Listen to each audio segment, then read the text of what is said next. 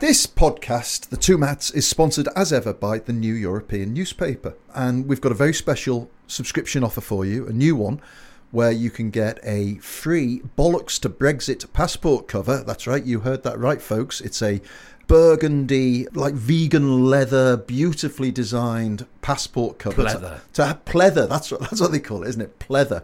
To hide your um, new British blue. The shame of the blue shame, the shame of the passport. blue passport. And you can get your free bollocks to Brexit passport cover free with a subscription to the New European from just one pound a week. So to take this fantastic offer, and trust me, if you like this podcast, you will absolutely love the New European. Go to theneweuropean.co.uk forward slash two mats. That's the number two, M A T T S, and there's a link in the show notes. It's that time of the year. Your vacation is coming up. You can already hear the beach waves, feel the warm breeze, relax, and think about work. You really, really want it all to work out while you're away. Monday.com gives you and the team that peace of mind. When all work is on one platform and everyone's in sync, things just flow wherever you are. Tap the banner to go to Monday.com. Many of us have those stubborn pounds that seem impossible to lose, no matter how good we eat or how hard we work out. My solution is PlushCare. PlushCare is a leading telehealth provider with doctors who are there for you day and night to partner with you in your weight loss journey. They can prescribe FDA-approved weight loss medications like Wegovy and Zepbound for those who qualify. Plus, they accept most insurance plans. To get started, visit plushcare.com slash weight loss. That's plushcare.com slash weight loss.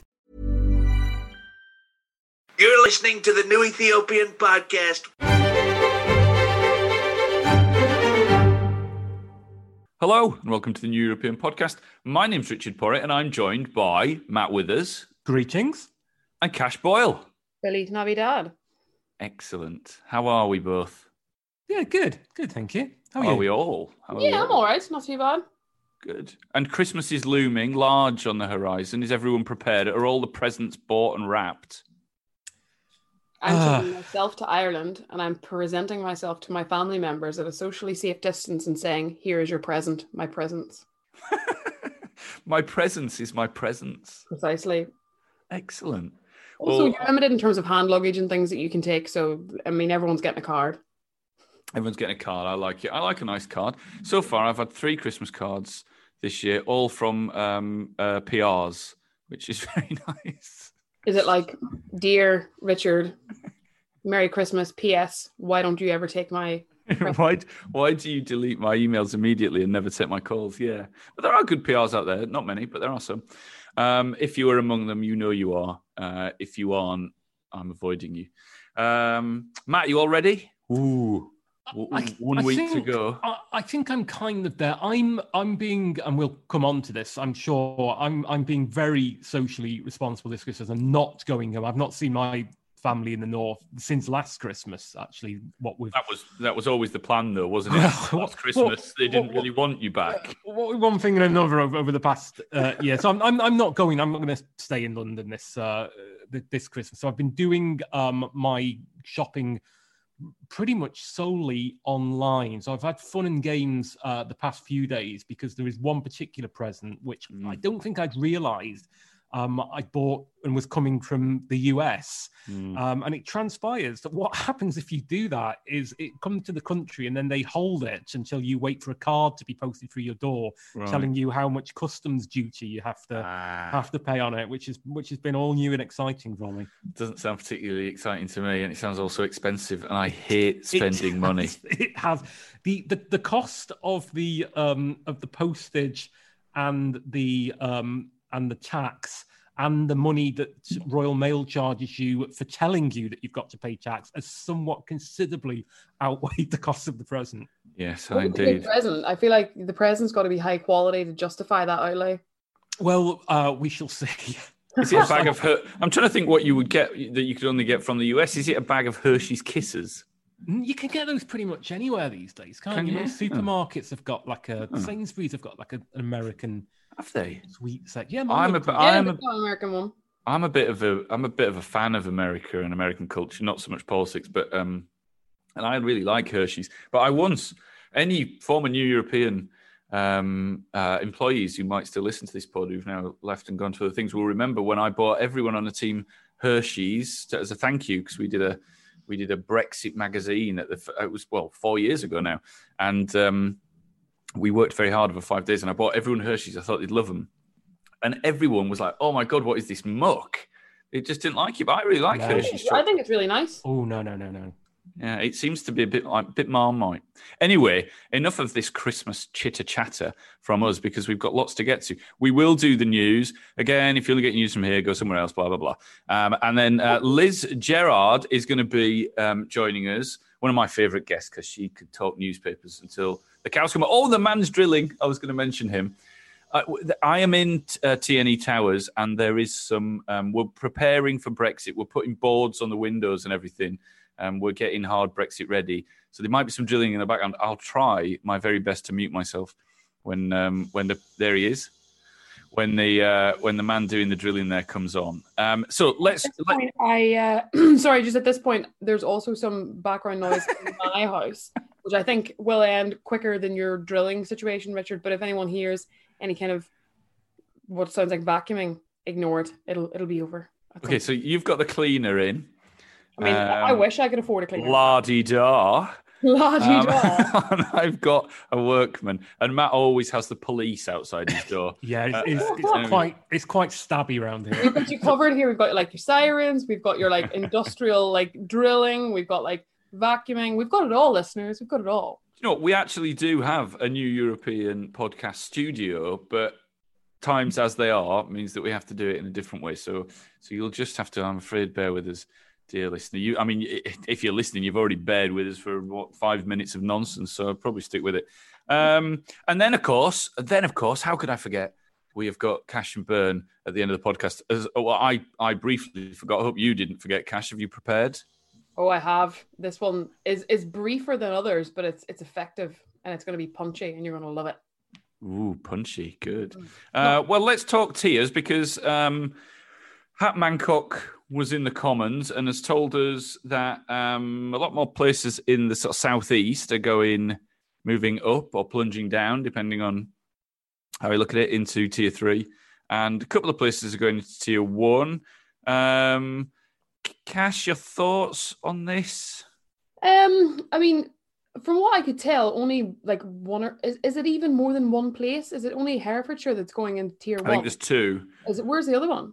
Uh, some somewhere else in no man's land. Oh, I'm just okay. joking. I'm So, I mean, joking. like my, my point, my, my view kind of remains the same in the sense that tier one's not really real. It's kind of like a mythical, kind of fictional. there are reality. unicorns. yeah, like it's a magical realm um, where you can only go if you are incredibly rural. But the um, in terms of like what I think, in it's interesting because obviously I live in London and like obviously London's now moved into tier three and um there for me that there's no argument against the need for that clearly the cases are on the rise in a huge way here but what i took issue with and i said to like my colleagues and so on was that did london ever really have sufficiently low cases to be in tier two or cynically was it a bit of an economic strategy because obviously london as the country's biggest economy was there a degree of let's take a calculated risk get people spending get people out and about and then we'll re- we'll review it um, as they obviously have done now. Because with tier three here, I think there is a real argument to say that London's cases were always quite high, and tier two might not have been the best placement at the outset. But in terms of us being in tier three, I think it's the right decision. Matt. Yeah, I, I echo uh, that entirely. You know, if, if we're following the science and we're following the, the, the number of infections and the R rate, then uh, yes, everywhere appears to be as it should be. I, I share um, Cash's suspicions that London, the decision wasn't necessarily on on health grounds. Um, anecdotally, um, and what I've seen with my own eyes, I, I don't think that the, the restrictions were at all adhered to. I've said in this podcast before about being inside pubs and uh, people very obviously not being from the same household or restaurants. You know, I was in a in a restaurant in Shoreditch a, a few weeks back, and the, the, two girls were sat there, and one was asking the other where she where she's living now. Um, so it's pretty obvious. I, I, live opposite a pub, and on Saturday. Uh, there was a group drinking outside, so they should have been limited to six, and I counted 14 and nobody from the pub is going to police that. You know, how, but, but, but you still have to eat, don't you? Theoretically, and some places um, uh, are much firmer on that than than others. Um, mm. I, I, went out the night before the the, the change in uh, restrictions this week. Oh my god, uh, were you dancing in Soho? Were you one of those people in the Daily Mail? Absolutely not. He was. No, I was in a. a, a ah, you were. You? I, have not been to Soho for some time. I was in um in a pub in in uh, in my my neck of the woods in in East London, and was we ordered a drink and we're going to peruse the menu. And the, the member of staff was very, very firm that she expected us to order food too sweet. Mm-hmm. Um, that said, you speak to a lot of other people who will tell you stories about, you know, winking waiters who will remind you that as long as there's one chip left on your plate, you, are free to sit there and continue drinking. Oh, a winking waiter. Winking waiter should not be a thing because I feel like the sort of the vile misplacement risk there is is, is very dangerous. very quickly become a different kind of waiter, and I don't think we want that. Well, so not if you're eating. I mean, is that uh, there's a whole substantial meal joke that could be made there. I'm not gonna. I'm not gonna make it. I'm, I'm above such talk. But um, no. Um, there are um, some jokes that are funny even if they're not made. You know what I mean? And that is that is one of them. That is one of them. Uh, absolutely. Can so, I just so oh, go on, Cash. Sorry. I was just gonna say on that point, like I, I totally again, sort of sticking with our theme of largely being agreeable with each other, I do actually really agree with what Matt's saying there in terms of you know the situation in London specifically. And with it, obviously like obviously I'm a reporter um, as my as my main job and one of on one of my patches in in in, in Romford. Um I spoke to a lady who runs um sorry in Upminster I should say. Um she runs like a tap room there. And she was saying to me like the way that the hospitality industry is sort of being treated at every step of this process but not least this one. Like she's really really angry. And I just wanted to share that sort of briefly now because the reality of the situation is they were told on Monday afternoon they were going to have to go into tier three on Wednesday morning or Tuesday midnight, let's say. And all of a sudden, you know, for example, this lady, they serve cask ales, so they only last for a month, she was telling me. So they're going to have to throw a huge number of those. There were 40 barrels at the time that I spoke to her. They're going to have to throw a huge number of those away beyond the fact uh, beyond that previously they hadn't done food but to comply with the substantial meal requirement they'd started serving food and now they're going to have to throw a lot of that away and all with like less than 30 hours notice. So i think once again the, the, the decision to put london in tier three was the correct one but should probably have been made at the outset and if not made at the outset should have been conveyed in a way that was actually responsible toward an industry particularly that has been so ravaged by this whole sort of the whole pandemic, you know, and yeah, I just basically wanted to share a, a snippet of that really because she yeah. really got me in the feels because I was like, like you know, this is this is this is your livelihood, and her her point was we have done everything they've asked yeah. us to do, and yet here we are, and I I, I think that that's a, an underestimated element of this that's really really hard. I think most people don't disagree with the need for restrictions at all, but the way that the message is being delivered and the lack of sensitivity and responsibility in terms of certain particularly affected industries such as hospitality has been really overlooked and i think that's really bad. It's what has happened to the hospitality industry is absolutely horrific and um, you know like you cash you know i i speak to a lot of these a lot of these people um, on a pretty much daily basis and have them for for much of this year now and and absolutely the the thoughts of uh, of your tap room owner there are being echoed and but it, it's such a tightrope, though, isn't it? Because the more uh, what government would say is the more time we give. If we were to say, right, we're going to put you into tier three in a week, then you run the risk a little bit like when we had the leak, of course, when we went into the second lockdown, you run the risk of everyone piling in, everyone being close to themselves. I think, I think what really what it needs is some kind of um, I, I, know that there is there's lots of financial packages, etc., and we've been widely um, uh, supportive of furlough, for example. But th- there needs to be some more better thought out compensation deals. I think, especially for hospitality, Mm. um, because it, you can't take. You know, I had my haircut earlier on today. You can't take hairdressing online. Um, so if they're in lockdown, they ain't getting paid. You know, and and similarly for hospitality, you know, if they're suddenly through no fault of their own being plunged into um, into a new tier or into a new lockdown. And I think there was there was a restaurant in Soho West, I read someone was interviewed who were throwing away. They'd bought in all their lobster um, for the festive period. Now you can't freeze lobster for very long, um, and it- you know it, it- it's how you know it's expensive. Um, so that is a massive loss, Yeah. and um, I, I- think they need. I don't know. I, I think we needed probably to see a little bit more of the treasury, and I'm no fan of going deeper and deeper into debt. But the be- the best way for us to climb out of this debt is to is to not lose businesses and not lose livelihoods, and to have keep unemploy- keep unemployment as low as possible.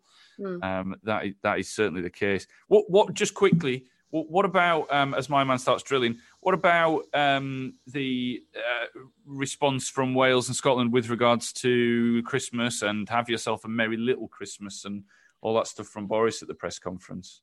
Well, it, it was uh, it was just so typical that it was during Prime Minister's questions yesterday, so Wednesday, that um, Johnson was boasting about how there'd been unanimous agreement across the, the four nations at the exact same time, almost that Wales was announcing it was limiting Christmas bubbles to two households and was locking down immediately afterwards and.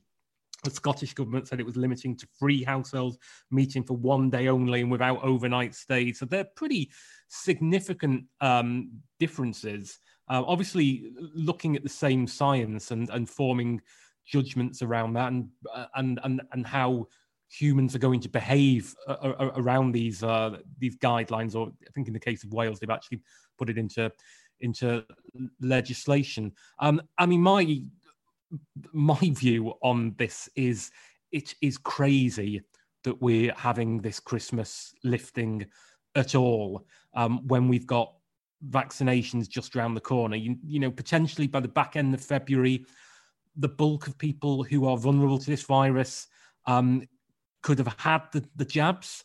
Um, we could have a, a state that by next Easter, social distancing may be able to be loosened um, a lot more widely. So to have this lifting now, basically because Boris Johnson doesn't want the, the, front pages of the Mail and the Express and the Telegraph to accuse him of being the Grinch who stole Christmas. Mm. It's kind of like being, you know, one of the, the, the men sent to the front in the last few weeks of the First World War, you know, and getting killed days before the armistice was signed. There's, there's no need to be doing this now. I, I'm of the view that a brave prime minister would be telling people, reminding people, this is a one off. You know, if we all do the right thing, next Christmas will be fine. And we will give you two extra bank holidays next year and, and not. Sound like Jeremy out. Corbyn now. Well, yeah, don't get accused. Have you signed up for the Peace and Justice Project? oh my word! I mean, we could get on to that. Uh, it's that would make sense, mm. but he is terrified of the front pages of the right wing press. He is not following um, any any scientific or medical guidelines on this. Mm. Um, to, to say to people, knock yourselves out for a few days because he is terrified about what the Express would say is lunacy. And yeah. come January, when we're going into a third national lockdown again, as seems inevitable, he's not going to be able to turn around and go, "Well, how are we going to know that this was going to happen?" Yeah, you know, there wasn't there was no warning.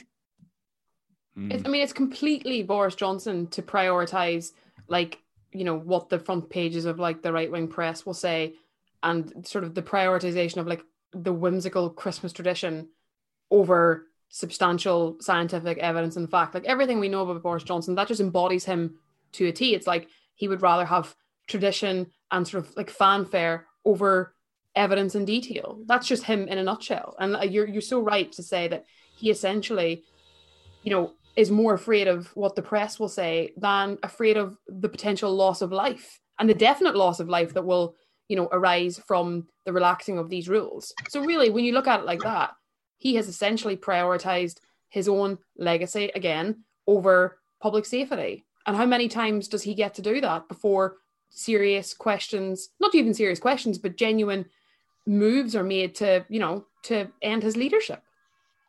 Yes, quite. Well, we're gonna we'll, we'll, we'll leave that there, and we're gonna because we're gonna speak to Liz in a minute. But I just need first to tell you a little bit about if there wasn't some drilling in the background, it would be made very much easier.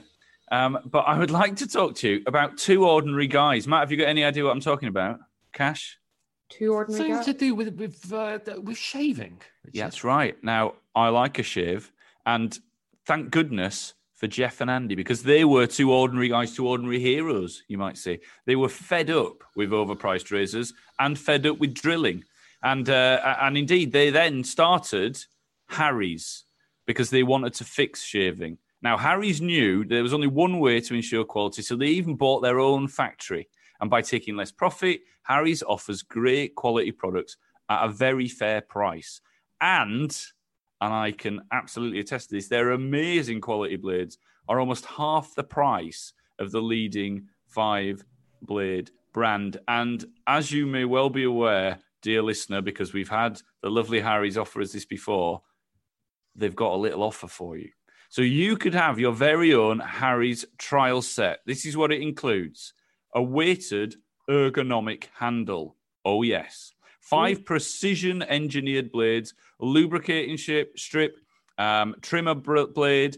The shaving gel is sublime. It not only does it smell good, it, it it lathers perfectly. It is very luxurious, and there is also a travel blade cover as well. So let's get you started shaving with Harry's today. Claim your trial set. It's three ninety five. Uh, that covers your postage, um, and you can support our podcast. Support this fantastic and beloved podcast, and get your trial set delivered to you. That includes your razor handle, five blade cartridge, foaming shave gel, and travel blade cover. Go to harrys.com forward slash European right now. That's Harry's, H A R R Y S dot com forward slash European. It is a smashing little set, and you will be hooked.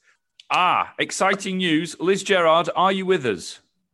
Hello, yes, I'm there. Hello, Liz. Now, apologies, Liz. There is a man drilling in TNE Towers. So, luckily, you're going to do some talking rather than me because he's in the background drilling as we speak. And uh, he can't be stopped, obviously. He's got a job to do.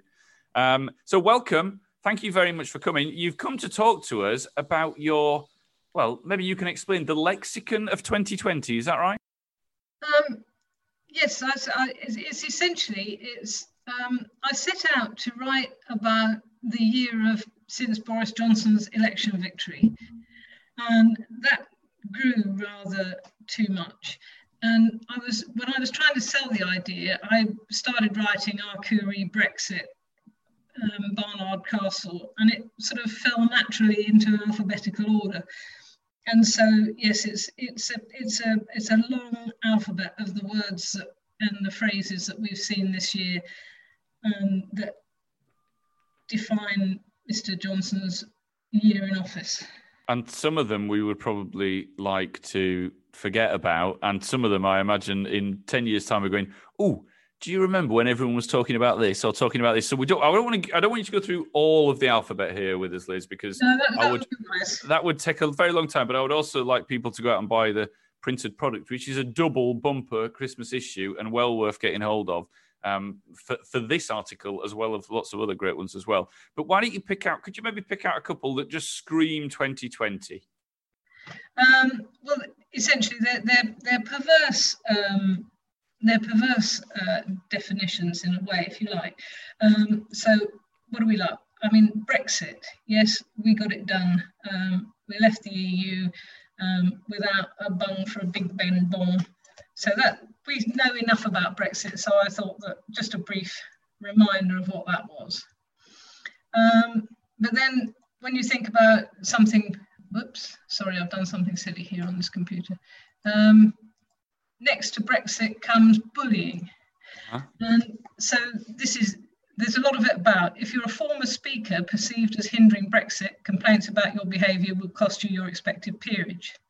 If you're a Home Secretary determined to keep unwanted foreigners out, complaints about your behaviour will bring a vote of confidence from the PM, who will de- delay publication of the inquiry report censuring you and then instruct colleagues to form a square around the Pritster. You stay in post, the man who finds you guilty resigns. You see, in any other year, that would have been far bigger. I know it was big news, but that would have been huge, wasn't it? But you, I just feel like we've had such a news overload that lots of people are getting away with stuff, aren't they?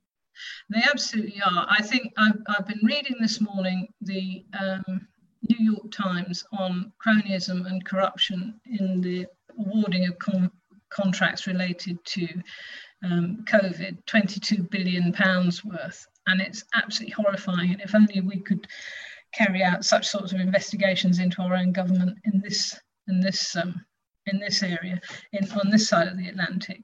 But so in my in my little lexicon, pre-reading that um, NYT piece, so cronyism, corruption, conflict of interest, the art of giving jobs, lucrative contracts, or baubles to friends, relatives, supporters, and the neighbour you meet down the pub. These people can fulfill an entire multi billion pound shopping list at the drop of a hat, even if they've never made or sold such goods before. They can make ventilators, source PPE, oversee vaccine trials, and develop test and trace apps.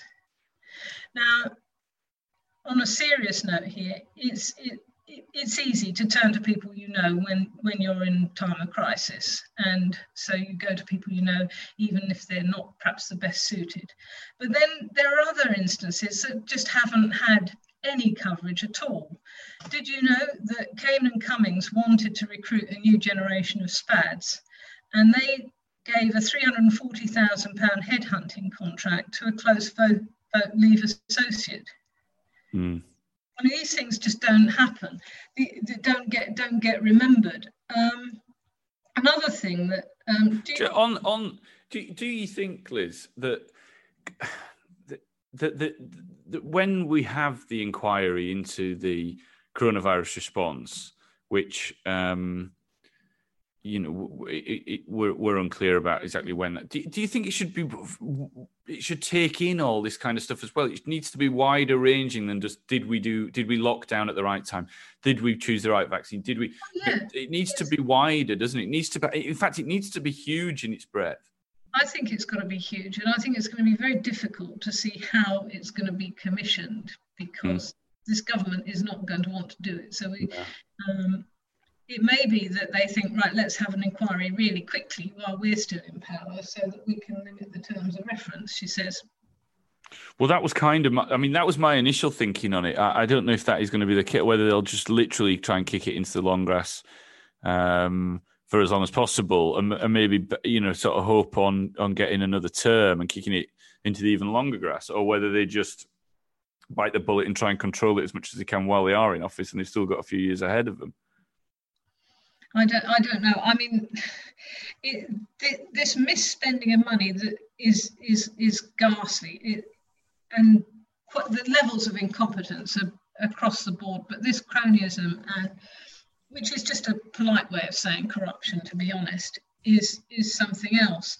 Um, and the whole business about the VIP lane, where you know, sort of Matt Hancock quietly says, "Well, let's just look at people we know, you know, recommendations from people, rather than rather than bother um, to go through the we, we haven't got time to go through all the tens of thousands of, of possible suppliers let's go with somebody we trust mm. and the hmm. contractors the, the, millions of pounds that have been spent with contractors um, doing work that could be done by relatively junior public sector workers um, far more efficiently it, all of that has to be covered all yeah. of it has to be covered, I think, by an inquiry. But it's getting the inquiry in the first place is is the thing. There's lots of um, there's lots of terrifying stuff on this list. Although I would say it is it is done with a very light touch and certainly raised a smile uh, from me. But I think the most terrifying one for me comes under T, and that's trust. Why don't you tell us about your thoughts on on oh, uh, on Liz? Yes, yes. Now that that was a phenomenal piece of research that came out last week or the week yeah. before, and it was the it was the it was the members of the government, and there were a couple of others in there who weren't actually in the government that were regarded as um, the most effective by um, by members of the Conservative Party, and Liz Truss topped the poll with a rating of plus plus seventy three percent, Mm. and she was ahead of Sunak. Um, It's terrifying, frankly. I'll tell you a little story about Liz Truss. I was once in news conference, and uh, and Liz Truss, uh, it, and it, these days most newspapers actually have their conference um, at- sort of out in the open in the office. It was something that the Guardian made fashionable, and it seems to have stuck around for a lot of newspapers, and it has for us. So we were in news conference, and out the corner of my eye, I saw Liz Truss wander across the office. She then there's a good sort of 25 yards from the from the door to where the conference table was. She came over, stood at the end of the conference table, and said, "I'm just going to use the toilet," and then walked off. Which was good breaking news. I thought. I was glad she was keeping us informed. You know.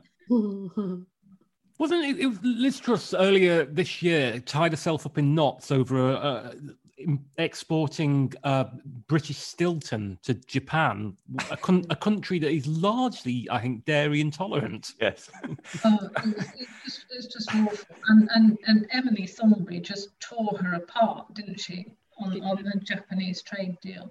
It's a very interesting. It's very interesting. Why do we think the Tories like Liz? I mean, you know, I've met Liz. She's one of our uh, one of our local MPs as well as um, being a minister. So I've had quite a lot to do with Liz Truss over the years, and I, and you know, she's a perfectly nice, affable uh, woman when you meet her. But surely that alone does not make you prime ministerial material. Why do the Why do the Tories love her so much? I think she's had a very easy task. Uh, I think she's she's been very lucky that she's spent the year essentially uh, dotting the i's and crossing the t's and rolling over trade deals that we already had with with uh, countries as part of the EU, and then triumphantly declaring on Twitter that we've signed a new trade deal with Singapore, that we signed a new detail uh, trade deal with Mexico, or another country that we had a perfectly good trade deal with as part of being within the EU, that we simply changed EU to UK in.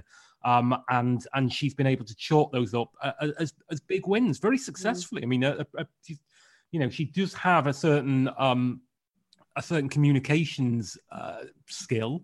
Um, whether she could carry that off to a department where she would have to make very difficult decisions, uh, we don't know. But she's been very, very, very lucky that I she's had an incredibly easy task. She's Mm. also it's just also not that hard to float to the top of the Tory toilet. Sorry. um, Liz, I want to talk to you about newspapers with you, but can you can you pick can you pick us one more to give us a, a little uh, one more little taster of your uh, alphabet of 2020?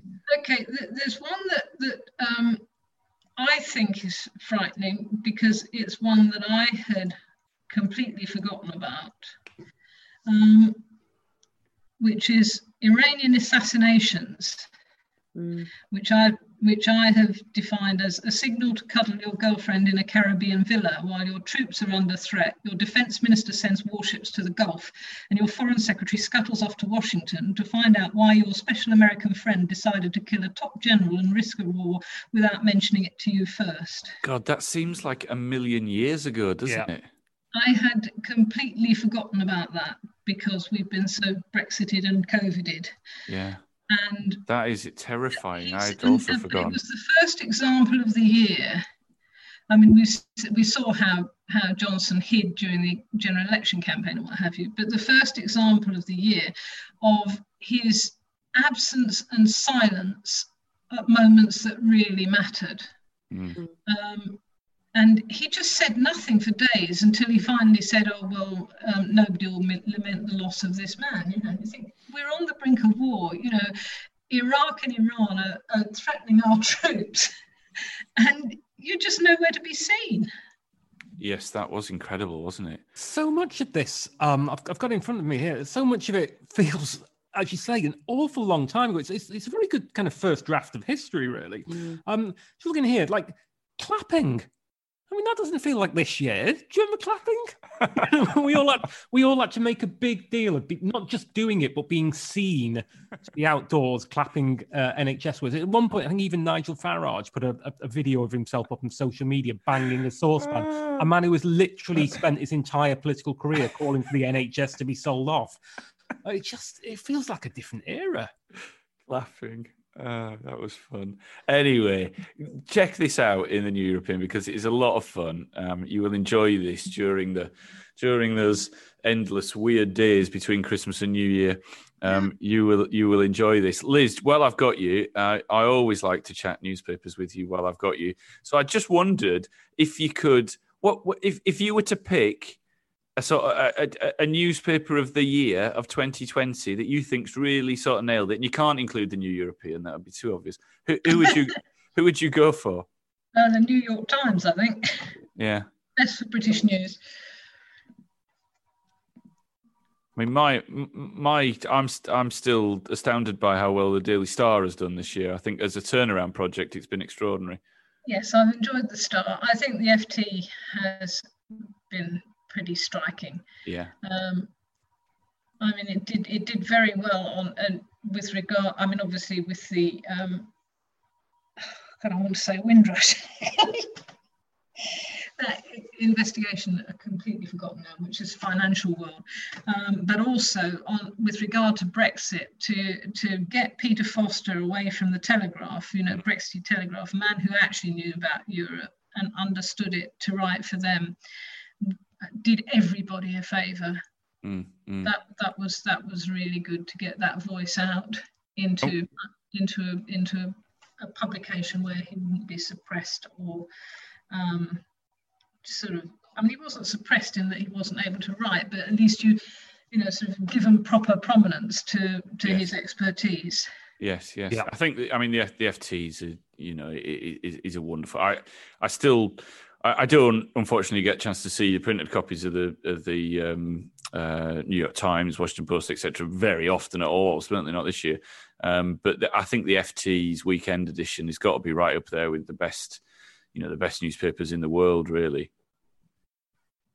I think I think um, I think we did we I'm, I'm, I'm a judge in the British Journalism Awards and also oh, you can't speak then you can't tell us. I, but I, th- I think they won the News Provider of the Year? I think that's right. I think they did. Yes, I think they did. Um, and what about what about the um, the, the, the sort of um, mid tabloids? The what sort, I'm always I'm fascinated by the Mail. What sort of year do you think Geordie Greig's Mails had? Um, I, am I'm, I'm losing patience with it again. I, I'm I'm, I'm, we've had this conversation before. I didn't really feel that there was a huge transformation that everybody else identified mm. when Geordie took over. That you know, sort of it was a it was a um, that it had changed and was more less nasty. Mm. Um, but um, it's still it's still what it is, isn't it? Do you think that, that I mean they obviously are very proud of their PPE campaign and that kind of thing. Do, do you think that they've become a bit more I think I feel like towards the end of the year they've become a bit more screechy again and I think that might be, it's, it's around lockdowns and all that kind of thing. That uh, what you would imagine it's it seems to be a little bit of a return to where they were. Would you agree? I think I think I think they absolutely are. I think I think they're, um, they're mind you, of course, the um, the, the Andrew was quite a good story this week. You have to give them yes, that. Yes, Oh, they still do. They still do good stories. You know, they're still good. that. Um, I think we'll send in gunboats was uh, pretty shameful. Mm-hmm. I know that the I know the the Express had a similar sort of headline, um, but right, let's let's just sort of have a bit of um, saber rattling and yeah, it's just it felt a little bit lazy to me, that, to be honest. It felt like, oh, we've got the splash. There you go. Everyone can get off an hour earlier. Do you know what I mean? It felt like it just felt so obvious and so walking um, that I, you know, I, I, I, was kind of hoping for a, for a bit more because I, I, I was sort of uh, heartened by um, some of the changes I think I, I have seen since Geordie took over the mail. But I have to say the last few weeks have not been great. What about the worst? Who's the who's the, the worst? Who's the biggest villain this year in the in, in Fleet Street? I don't know about villain. I think that the Sun has completely lost it. Yeah, yeah. Awful um, splash today as well. On, on Thursday splash. Didn't like that. The the cold turkey thing. I didn't think that worked. I just don't think that. I don't think that they've. I just I feel that they've lost com- they've lost touch with the readers. They've lost they lost the humour mm. under Tony Gallagher, and it certainly hasn't come back. He's not known to be a very humorous man, to be fair. um, for his gags, he's old Gallagher. um, and it's it's so slavishly pro Johnson, mm. which is so weird, um, given that we know that Murdoch wants would much rather see Gove or possibly even Rishi in there. Um, so I don't quite understand this sort of cult heroism around an inadequate um, prime minister, and I, it's it's it just it takes the easy way out, doesn't it? Yeah. Um, you know, if there's an awkward political, I mean, I know that under Gallagher it was said it was perceived to have lost sales because it was too political, he was too politically minded. But it seems to me that if there's an embarrassing political story, oh, we can fun- suddenly refind our roots and come up with a Strictly or a or a jungle or a castle rather um, sort of splash or yeah. that sort of thing. It it it, it um, so we can go we can go back to our celeb roots and say well this is what this is what readers really care about mm. and this obsession with pubs mm. and it's it's about it it's it's so base level on on the pubs with with the covid is that oh i can't go to the pub oh it's not fair i can't go to the pub mm. it's not what is what is this happening to the entire hospitality industry? What are, what's happening with the jobs? What's going to happen with communities? It's none of that. It doesn't go any further than I can't go to the pub, and it just sort of you just wish that someone with a bit of a brain would think a bit deeper on stuff. Mm. I know it's supposed to be a tabloid, but they've always been so smart there. They really yeah yeah. I agree. That's the thing they've lost. I mean, the, you know, some of the Sun's greatest hits have been, um, in my opinion, have been when when yes, they may have been supportive of the Tory government, but they've gone after them. I mean, that that excellent purple patch in the early '90s when Kelvin MacKenzie went after Majors lot. You know, I mean, it was it was great story after great story and done with great humour. And you know, and your your your white van man knew what was going on politically at the time, but I, I, I feel they've I feel they've lost the ability to take serious news and give it that sun shine, you know, that they used to be able to do. Just um, just on that, uh, yeah. Richard, I, I, think not not just the Sun. Um, I think particularly the Mail, uh, the the Express, which has given up any pretense, I think, of being a, in any way a serious newspaper, um, and the Telegraph, they all see themselves as speaking for the people of England, and it is England rather than yes, Britain. Yes. But but if you look at the the, the polls, particularly the, the the the YouGov polls, which we see pretty much on a daily basis now, they don't. People people back lockdowns. People realise yeah. it, it. You know, three quarters usually are supportive of the measures that are being taken, and yet day after day you read, you know, you read Camilla Tominey or whoever in the Telegraph saying the British people won't accept this, you know, that the Johnson's making a mistake, that, that, that the British people value liberty and, and freedom, and, and, they're prepared to take this on the on the nose. Um, and that's not borne out by any of the polling out there. It's very interesting that that they those papers that used to see themselves, like as you say with the Sun,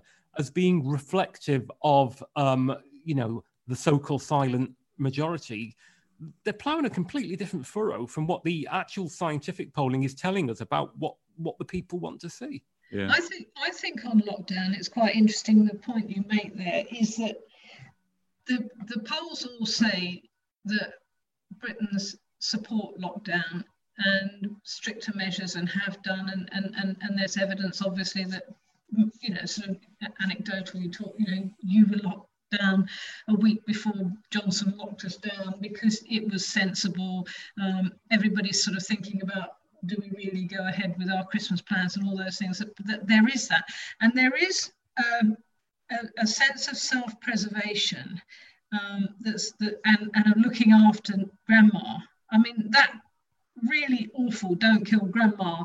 Um, don't kill your granny slogan from Matt Hancock was absolutely crass, but he was actually, for once, saying what everybody's concerned about. They're all concerned about their grants.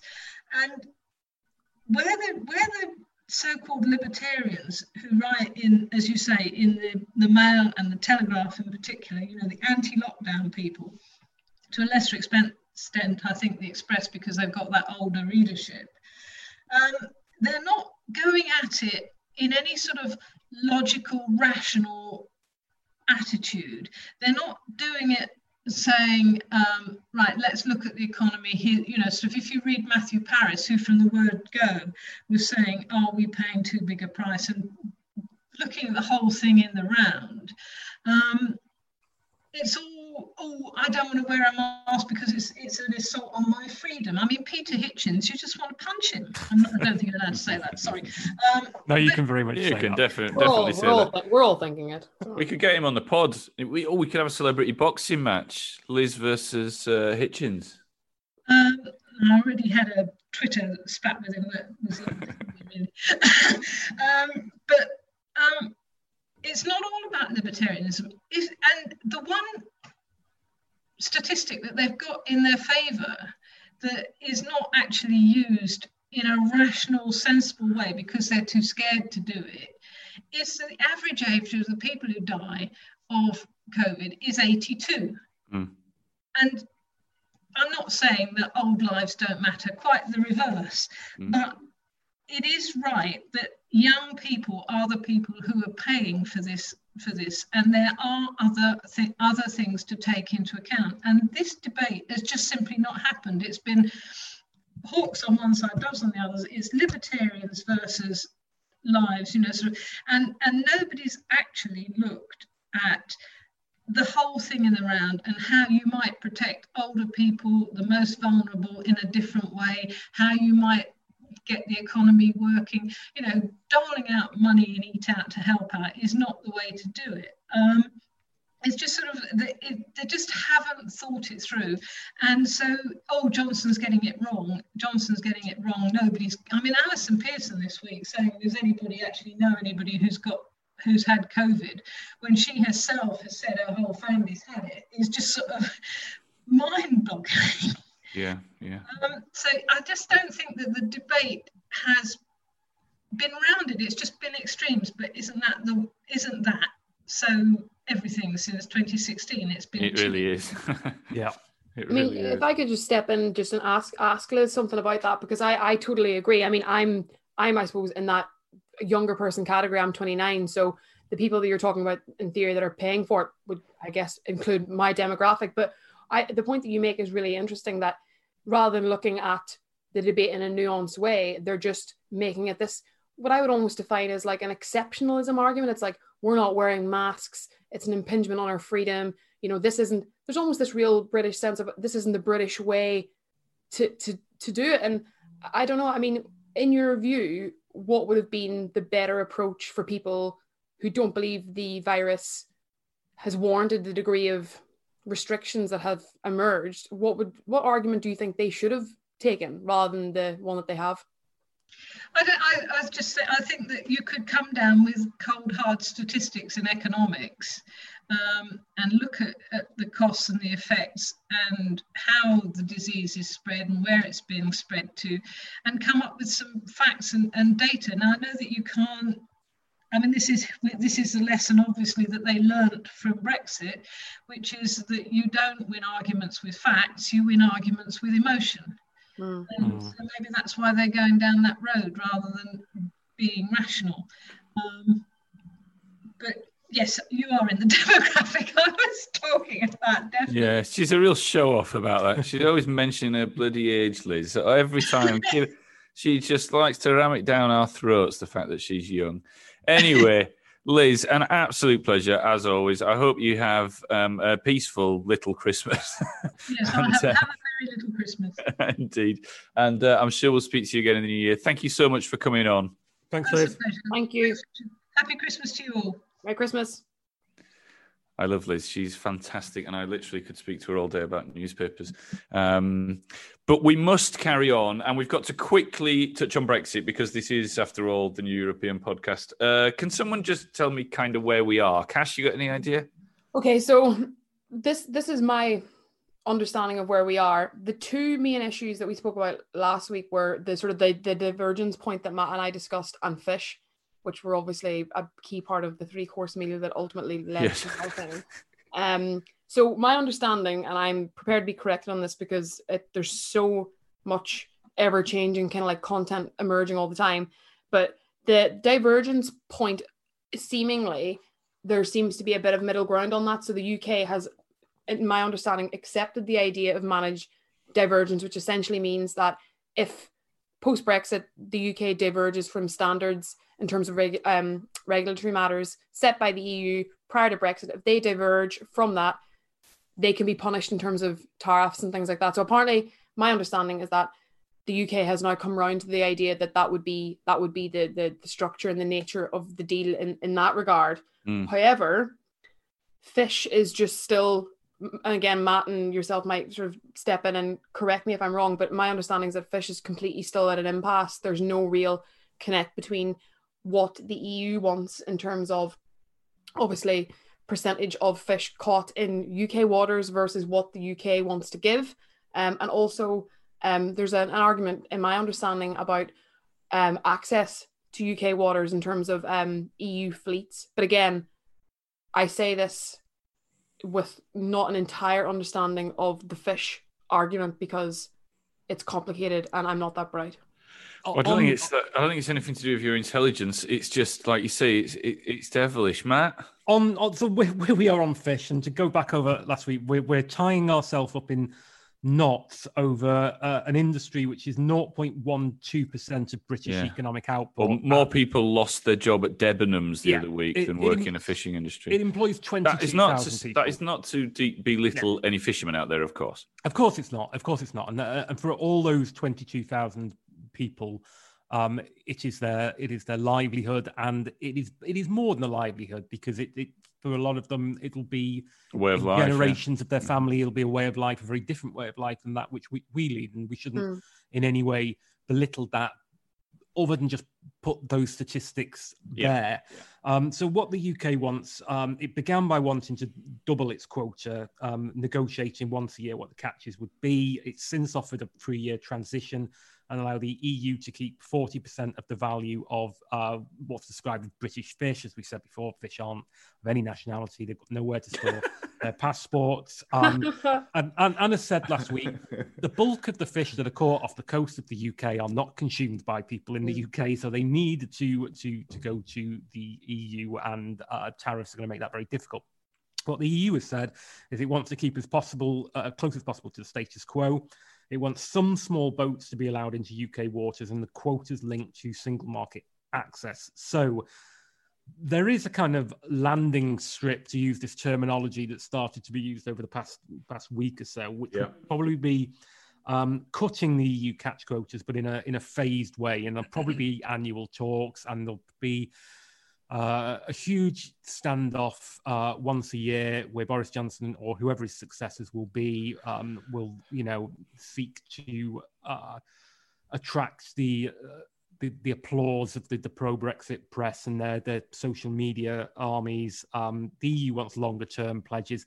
There's a there's a fudge to be had here, I Mm. suspect. I mean, Mm. there there is on the face of it a big difference, but there will be some way that those cuts will be will be gradually phased out with annual talks. I, I suspect that's where this this will land. But isn't the issue again with everything? And I, I take the point that there there is a, a land a landing strip to, to be found, but isn't the key issue time? Because again, you know, obviously isn't I mean the 28th of December has been mooted for a date for it to be voted um in European parliaments. I'm not sure about our own parliament, but you know, the whatever the resolution may be, it needs to be reached very, very soon. Uh, yeah, I think it, it will. If it's happening, it will probably happen by the end of this weekend. In terms hmm. of our parliament, that potentially they could sit next Monday or Tuesday. They could Yeah, bring them in between Christmas. It's not. and- uh, I mean, but we, we're our parliament is much more flexible. I mean, we, we could we could get this through in a day probably if the will was there. But but for the EU, I mean, this is there's 27 nations. You know what I mean? This is going to be. I, I have been. I know we spoke last week, and I'm still convinced that there is a way to extend it. And I, I had a little chat with someone, and um, who, who's a little a little bit in the know, and their response was that there there is uh, uh, there is a possibility, a slot, a slim possibility of an of an extension beyond December the thirty first, but it couldn't be done. It, it'd have to be done outside EU law, which makes it very very tricky, of course. Is But- this like a Brandon Lewis scenario, like breaking international law in a very limited and specific No, way? Is that, is that where we're going to end up? Like it's it's- Perhaps. I mean, it would it would have to be agreed by both by both sides, um, and it would have to be. Um, I've made some ter- terrible short on notes here. Or, oh, there's some there's some suggestion that we could somehow reuse Article 50 as well, but I don't I didn't quite follow that. But the but there, is a suggestion that it could be there could be a, a there could be the suggestion of a slight extension and that would perhaps then be cha- have to be have to be go through some kind of court system or maybe challenged in court and that time period would give them a sort of unofficial extension but for anyone to go down that route they would have to be very very very very close to a deal Yeah. on december the It would have to be an extension with a guarantee that a deal will be reached. No deal, I think, at that point would have to be off the table. I Um, think that both parties would have to be very, you know, ninety nine point nine nine nine percent certain that the that there was not going to be a no deal. Yeah, yeah. Could we Um, call so it like you mentioned unofficial before? We could call it the unofficial extension. yes. No, we, we won't call it that. Oh, but it's Christmas. Oh, goodness me, Brexit. Oh, Whatever next. Whatever next. Uh, well, we will see. Um, right. Uh, I guess we should take a little breather, fill up our coffee cups, and then do cash and burn. From true crime to football, Brexit to folklore. For more great podcasts from Archant, head to audioboom.com slash channel slash Archant. Welcome back. Right then, let's get straight to it. Cash and burn. Take it away. Okay, so cash and burn this week is um it's not really it's it's not political, I'll be honest, but it is a callback to something we discussed in a previous podcast and something that I think makes all three of us feel quite politically charged. And it is well, the, the, the villain specifically is the person at the BBC who greenlit the decision to do Brown's but Mrs. Brown's Boy specials until 2026. I saw Oh that last night and I thought that is. I mean, I already I had another idea for my villain of the week, but I, I, this trumped it immediately. I was like, I don't care. I mean, I know we're a Brexit podcast, and you know, if it helps, we can frame Brendan O'Carroll as a massive Brexiteer if that would help people. But like, ultimately, the person at the BBC who greenlit that decision just is my villain of the week because really, 2020 has already been terrible. This is compounding news, and just sort of going through the information on the renewal.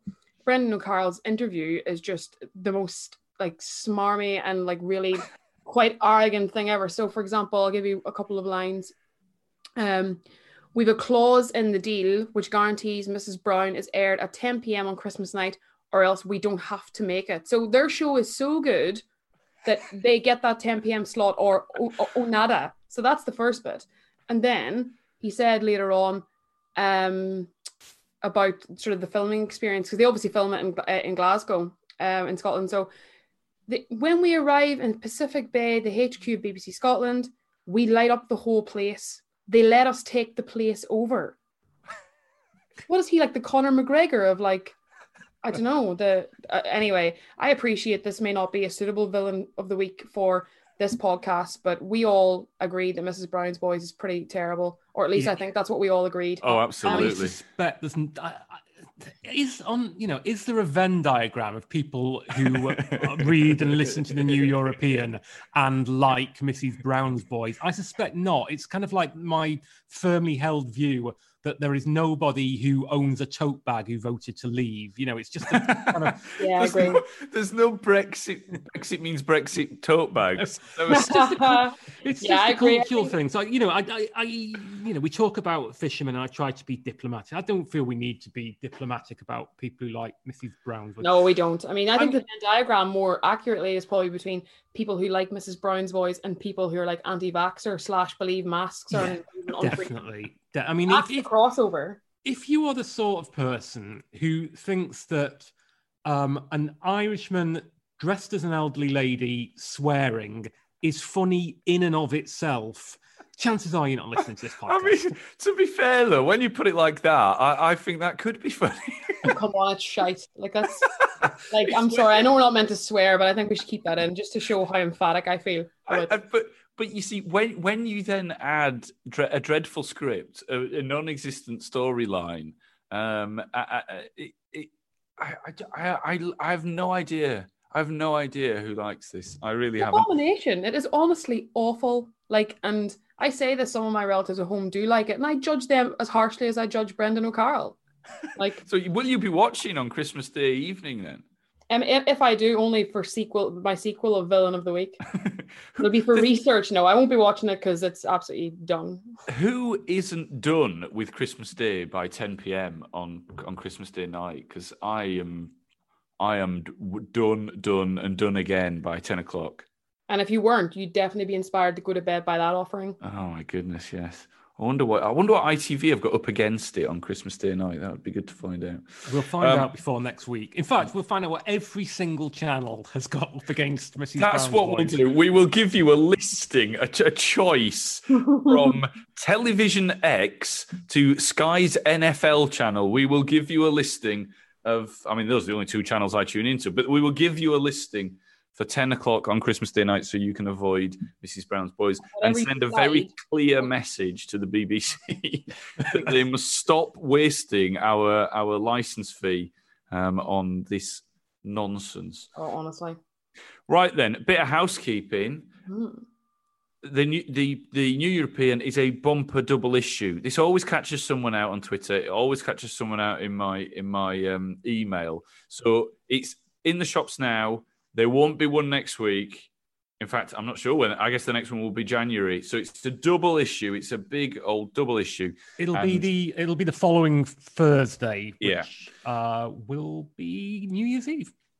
Oh, I Uh, was gonna, I was gonna say if the, the next one had been January, I'd be like, the next time you'll get the new European, we will have officially left the EU. Ooh, Maybe. Yes. Well, maybe. Oh, I don't know. I just, I just wanted that. I wanted that tagline. um, so go out and get it now. It's uh, it's absolutely crammed full of stuff. I know that the team work particularly hard to inject quizzes and fun and all that kind of thing into into the Christmas issue, and there's even more culture um, than you would normally get. So it is it is well worth grabbing and putting by the armchair for the whole of the Christmas and New Year period. Um, Bit more, bit more housekeeping. Bit more Richard. Uh, housekeeping. th- there may be no paper next week, but there is a podcast. There is a will- It will be out a day early. It will be out on Christmas Eve, so it'll be out on the Thursday morning. We we didn't think that many of you, even um, even long suffering fans of the New European podcast, would really want to get up on Christmas morning and listen to us. So we've given you we're going to give it you a day early on on Christmas Eve instead. And then more good news: there won't be a best of podcast this year because frankly when i've done it before no one has listened to it um so so after there next hasn't week been anything. There hasn't been a best of anything this year anyway. Well, do you know what? One year I, I spent a day between Christmas and New Year chopping lots of nice bits into a sort of hour long, and I thought it was brilliant. And then just nah, no, no, no interest during Christmas and New Year. Um, so you can re-listen to an old classic or re-listen to this one again, which has been far from classic, um, but nonetheless. Uh, and, then we will be back with you uh, in in the first week of January. Um, so there's there's the housekeeping. Uh, we will be back next week, and I guess we've got to make it our Christmas special next week. I think we've we've got some fun lined up, Matt, haven't we? We, I, I don't want to confirm No, a, a, no, a yet. name, um, but Is it the Manic Street Preachers? Are they going to do not- it's Cash and Burn live us? It's it's it's uh, Shane MacGowan? it- yeah, I Cash could do the Kirsty MacColl bit. yeah, because that'll really appease the people that think I say I'm Irish too often. we have a good guest lined up. I'll- Well, I'll- there I'll you go. say that.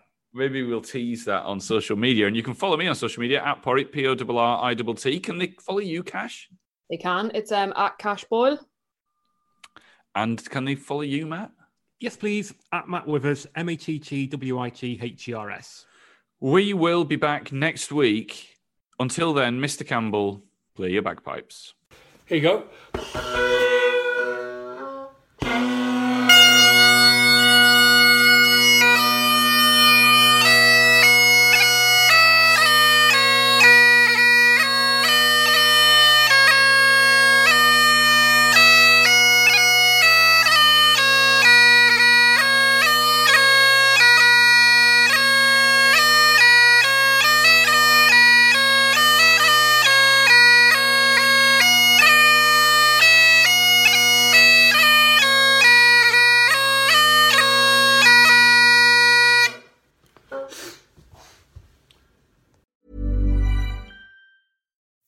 On a budget, we still deserve nice things. Quince is a place to scoop up stunning high-end goods for 50 to 80% less than similar brands. They have buttery soft cashmere sweaters starting at $50, luxurious Italian leather bags, and so much more. Plus, Quince only works with factories that use safe, ethical, and responsible manufacturing.